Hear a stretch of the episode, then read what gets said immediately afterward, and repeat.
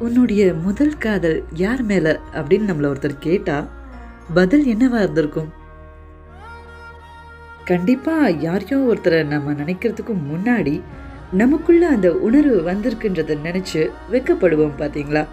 அதை கஷ்டப்பட்டு யாருக்கும் காட்டாம புதைக்க நினைக்கிற அந்த இடம்.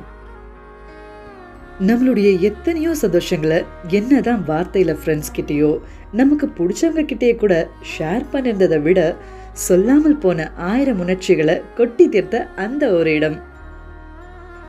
எல்லாத்துக்கும் மேல நமக்கு இந்த உணர்வுகள் எல்லாம் கொடுத்தவங்களே நம்ம கிட்ட இருந்து இது எல்லாத்தையும் பறிச்சு கொண்டு போறப்போ வர வேதனை. அதை எந்த ஒரு நபராலையும் எக்ஸாக்டா புரிஞ்சுக்க முடியுமான்னு கேட்டா டவுட் தான்.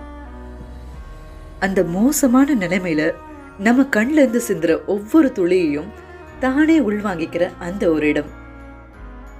எழுந்துரு. போய் அடுத்து ஆக வேண்டியதை பாருன்னு நம்மள கம்ஃபர்ட் பண்ற அந்த இடம்.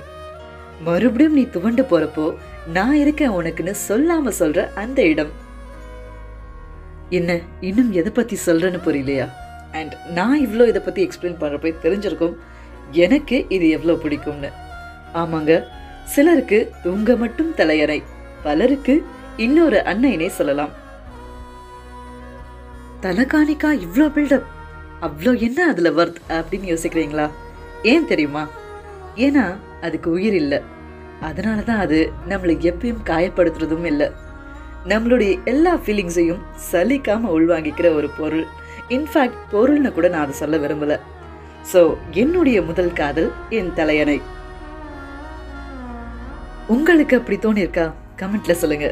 இல்லை என்னுடைய முதல் காதல் இதுதான்னு உங்களுக்கு ஏதாச்சும் பர்டிகுலராக இருந்தா அதையும் கமெண்ட்ல சொல்லுங்கள் எப்பயும் ஷில்ட் அவுட்டா மூவ் ஆன் பண்ணலாம். டேக் கேட்டா